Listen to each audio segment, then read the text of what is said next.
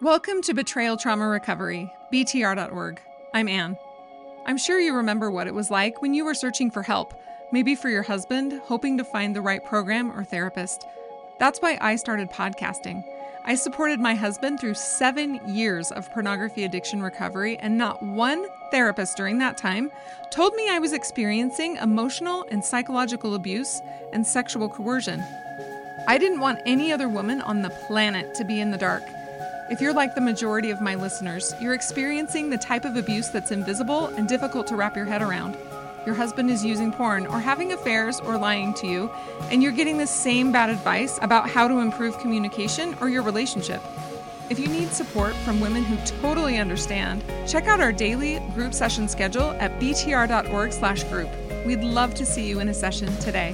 One simple anonymous way to help spread the word is to click, follow, or subscribe to the Betrayal Trauma Recovery podcast on your favorite podcasting app. While you're there, every five star rating helps make this podcast more visible and will help save other women from getting the wrong kind of help, like a couple program that will make this type of abuse worse. For those of you who follow or subscribe to this podcast, thank you so much. Your support means so much to me. We have Coach Christina back on today's episode. She was with us last week. So if you did not hear last week's episode, listen to that first and then join us here. We're going to jump right into the conversation. Speaking of boundaries, you know, the more we can boundary ourselves from the abusive behavior, the more peaceful and calm that we can become. Can you talk about how you make boundaries simple for yourself and your clients? So, I make boundaries very simple. I was watching a vlog one day with Brene Brown, and she said, Oh, yeah, this is very easy. It triggered for me what is okay and not okay. And I encourage our clients that the first boundary you ever make is for yourself.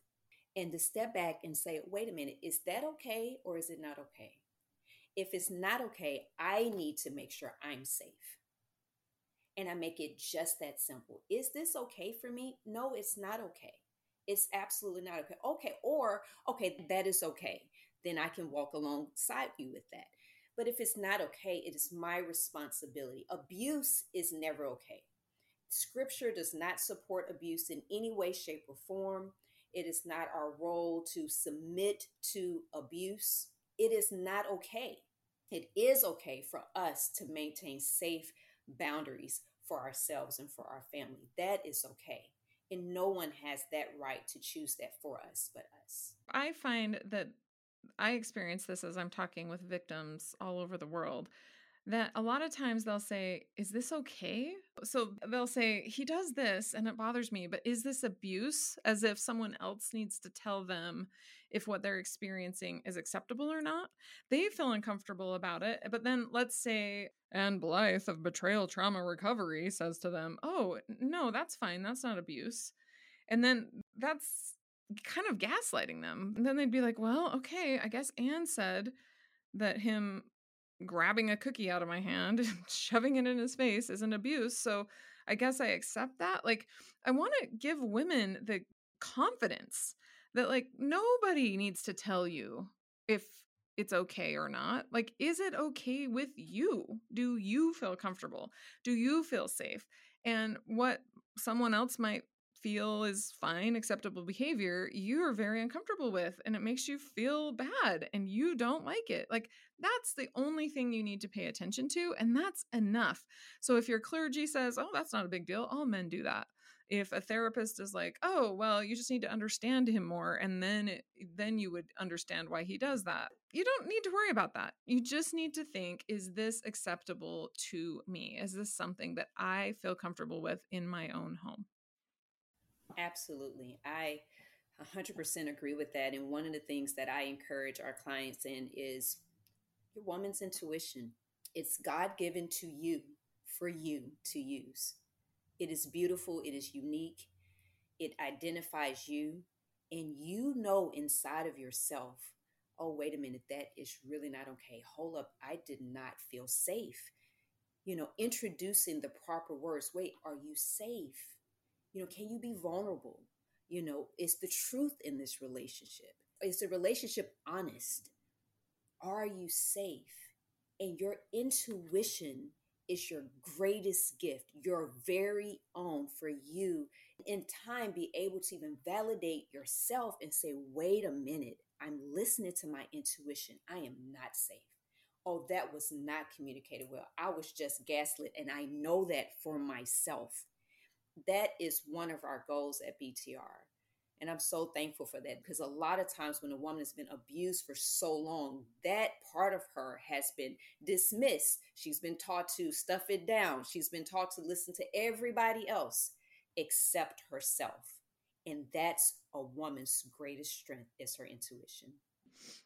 I think clergy concerns and therapist concerns are like, well, we don't want to make a mountain out of a molehill. So we don't want to call this abuse because the consequences of that are just too extreme. And so they try to avoid that. And I think one of the reasons women are concerned about learning about abuse is because they're concerned that it will be abuse, as if reading Lundy Bancroft's book will create abuse out of thin air when it didn't exist before. And I want to tell women, like, if you read that book and then you say, oh, this is not what I'm experiencing, then you can know it's not abuse. Learning about abuse doesn't create abuse out of thin air, it helps you recognize what's going on.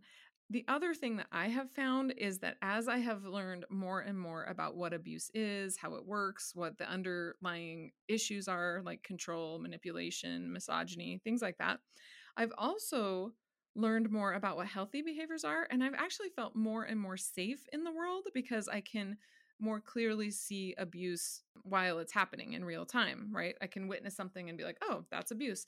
In fact, I was at Sequoia National Park and there was a man and a woman. They had been waiting, but then a line formed and they were not in the line. So they were there first, but they didn't get into the line on time for the shuttle. And he said to her, What's wrong with you? We woke up at four o'clock in the morning to do this. And Now we have to be at the back of the line, and I don't know what's wrong with you. I stopped them and I pointed right at him at his chest and I said, What's wrong with you? There's nothing wrong with her. I don't know what your problem is, but whatever it is, something is wrong with you. And then I tried to give her a very compassionate look. But in that moment, I knew that is abuse. Like, I'm going to say something in this moment. And similarly with healthy men that I now observe, I'm like, oh, that's healthy. That's not abuse. So I want to let women off the hook and say, that learning about abuse is not going to create abuse out of thin air. You are being abused whether you know it or not. Yes. Yes. And that was exactly going to say this, the same thing. You know, the idea of creating a mountain out of a molehill the mountain is already there. It's just a matter of if you're going to define it properly, diagnose it properly, identify it properly as abuse, and get to safety. If anybody else will recognize this as the truth, the clergy, all of those who would say that, and ignoring the actual abuse is not going to make it any better.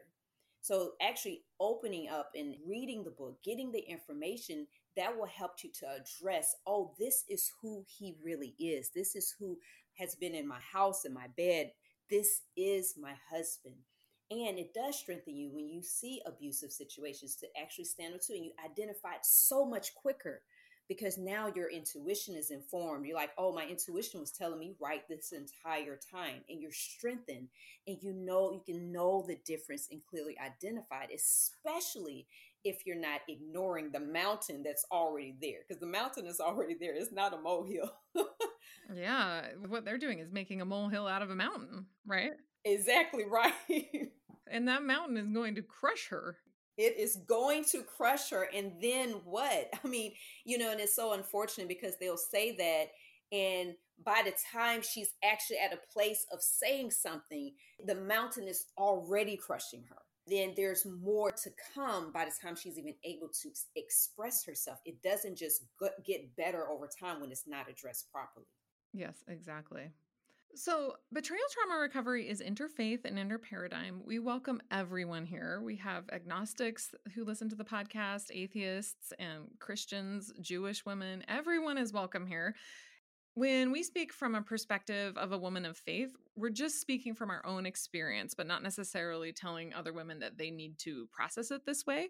So, because Christina is a woman of faith, one of the things that I've heard you say lots that you really like to build value for yourself and create value in God's word. Can you talk about how God's word has helped you feel that you have value? Absolutely. You know, the idea that in God's word it says that I'm worth more than the whole world to God and that you know, when he defines love, love is patient, it is kind, it is not rude, it's not boastful, it doesn't demand its own way, it's not irritable. I mean, he's talking about me and how much God loves me. And in his love, because I'm a woman, I'm supposed to believe that I'm supposed to be an object and an object of abuse. I'm neither. God made me and he shaped me and he loves me. And just like, you know, there are way more scriptures about evil in the Bible and that's what he calls he calls sin and what our husbands have done. He calls it evil. And he said that husbands are supposed to love their wives as Christ loves the church and he died and he gave himself for the church. And that's what I love about God. That is my value. My value is not defined by this experience I've had with my husband. It's already defined in God's word. And that's a place where I don't have to give any man, is that place where God has said, I am loved and I am his. And that's what I think that I did in the beginning of my marriage and coming into the church. I do believe the scripture was misappropriated, Ephesians chapter 5, and it was almost taught to us in the way that the husband act any kind of way and were dealing with more of the core of his abuse he can be not nice he can be unkind he can stonewall he can even DARVO none of those things were addressed back then and your job is you're just supposed to submit and that is not true. I look at submission completely different. It means under the mission, and the mission is Christ. The mission is not to be abused or to be punished or to be an object. That is not Christ's mission. The mission is Christ and his will. And my husband was supposed to submit to Christ. I submit to that. And the minute he did not, then I have no responsibility to submit to him. Yeah, absolutely agreed. Yeah, for us Christians, submitting to God, right, and submitting to truth submitting to righteousness is really important to us. And so many women feel like I need to submit to my husband because that's what the scriptures say, but they don't realize what they're submitting to is evil. They're submitting to evil. And God does not want us to do that. Not at all. I believe Jesus said that when Satan lies, it's in his character. He lies from his character. And I thought that was so good when I joined BTR because I was so surprised. You know, I kept hearing addiction and things like that. Or oh, my husband had a sexual addiction. And then to find out, oh no, this is his character. This was his choice. It was an integrity problem. He had an integrity abuse problem. I was just blown away that no, this is a thinking problem. He had he had he's misogynist. He has misogynistic thinking and he lacked empathy. He had empathy for himself, but he definitely didn't have empathy for his low wife and the misogynistic views he had for his wife. He didn't have that. And so I just absolutely love the truth here at BTR because it calls it out for what it is. And no man, no husband is above God's word. And because he's a husband, he's not subjugated to other parts of scripture where if he lies, it's evil. He watches porn, it's evil. He commits adultery, it's evil. If he has wickedness in his heart, it is evil. And that's what God's word says. And I'm sticking to that. Yeah, me too. so there have been several clergy people that tell me things like, well, porn is an adultery. And I'm like, mm, I think Jesus would have the final say on that. And he says that it's adultery, right? Or these men aren't bad guys. And I'm like, well, you know, the scriptures call them wicked. So I think I'll stick with what the scriptures say. Thank you very much. I find peace in the scriptures and I find so much healing there that God really hates this. He loves us. For the women who find the scriptures to be really triggery or they are very difficult for them to read, or church to be triggery or things like that, our heart goes out to you. So many women have decided to move away from their faith as a result of their abuse. And I want to say, from a BTR perspective, we understand that too. What makes me really sad in that situation, depending on what the, the, woman is like and what she wants and we always just support her and what's best for her what does make me sad about it is sometimes things women really care about like their faith or maybe other things let's pretend like she really super cares about a certain football team. And that has been her identity. And she goes to all the football games and she does a football party and she wears the jersey and everything. And then after she finds out that her husband is an abuser and has been using those football things as a weapon against her, and then suddenly she loses that football team too. She loses the ability to find joy in her team and she can't throw parties anymore. And she, like, every time she sees the jersey, she just wants to, like, throw up.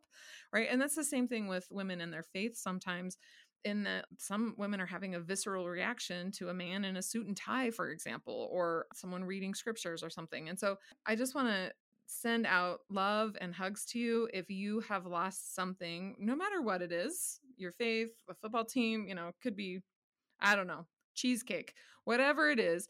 If you have lost something as a result of your husband's abuse, and also encourage you that as you heal to determine what things do serve you that you still love and as you heal to reconnect with those things depending on what those are and where you're at in your healing Christina, you are an amazing coach, and I'm so grateful that you found BTR and that you've become part of our team. From your perspective now, what advice would you give to women who are just finding out about their husband's porn use? He hid that for years. I knew about that many years ago, and then it was something that you know he dealt with. The men in church said, "Don't tell Christina." and once he started back after four years, he hid it and so I had a dream that he was hiding something. I found out about an affair, which led me to learn that he was still in porn and things like that and was growing it the whole time. So I do have some advice if you've just found out about your husband's porn use. It is not your fault. It is not your fault. It had nothing to do with the marriage.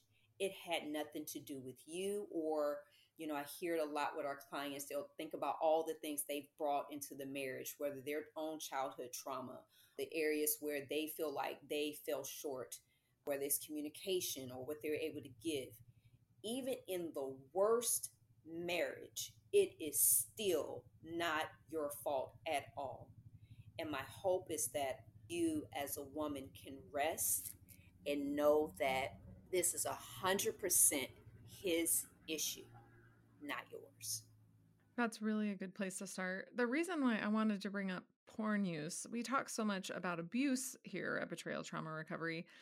And abuse is really hard to figure out, right? You've got all this stuff going on. Is it abuse? Is it not abuse? But one of the easiest markers is porn use.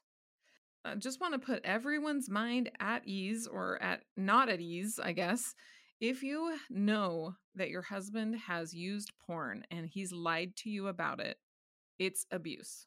It's just that is the easiest marker. It's sort of like someone punching you. Some women say, Oh, I just wish that he would punch me in the face. I mean, not that they actually want to be punched in the face, but that then I would know what was really going on, right? A lot of women say that.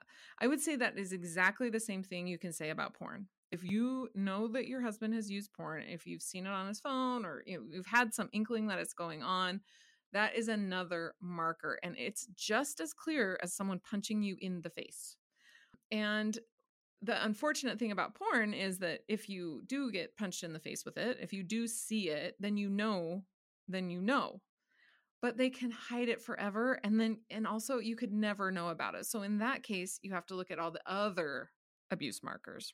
And a lot of women will tell me, oh, no, he never used porn, but he gaslit, he lied, he had a fair, you know, he did all these other things. And eh, to those women, I always say, well, and you can never know whether or not he used porn or not, but my guess is he did. Because porn is part of this soup of abuse that we experience. And I think it's important to talk about because it's rarely brought up in just mainstream abuse circles. And similarly, in the pornography addiction recovery world, abuse is never talked about. And so at BTR, we want to bring all of these things together so women can have a very clear, round picture of the truth and what is happening. Well, Christina, thank you so much for coming on today's episode.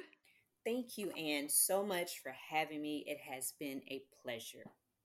We're so excited to have Christina here and excited to have a very strong, knowledgeable team that can help you. If this podcast is helpful to you, please help us reach other women by following or subscribing and giving us a five star rating. Thank you for helping other women find us.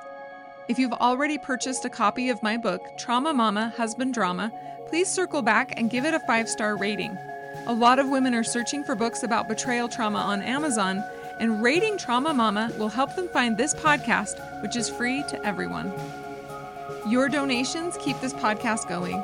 Go to our website, btr.org, scroll to the bottom, click on Support the BTR podcast. And until next week, stay safe out there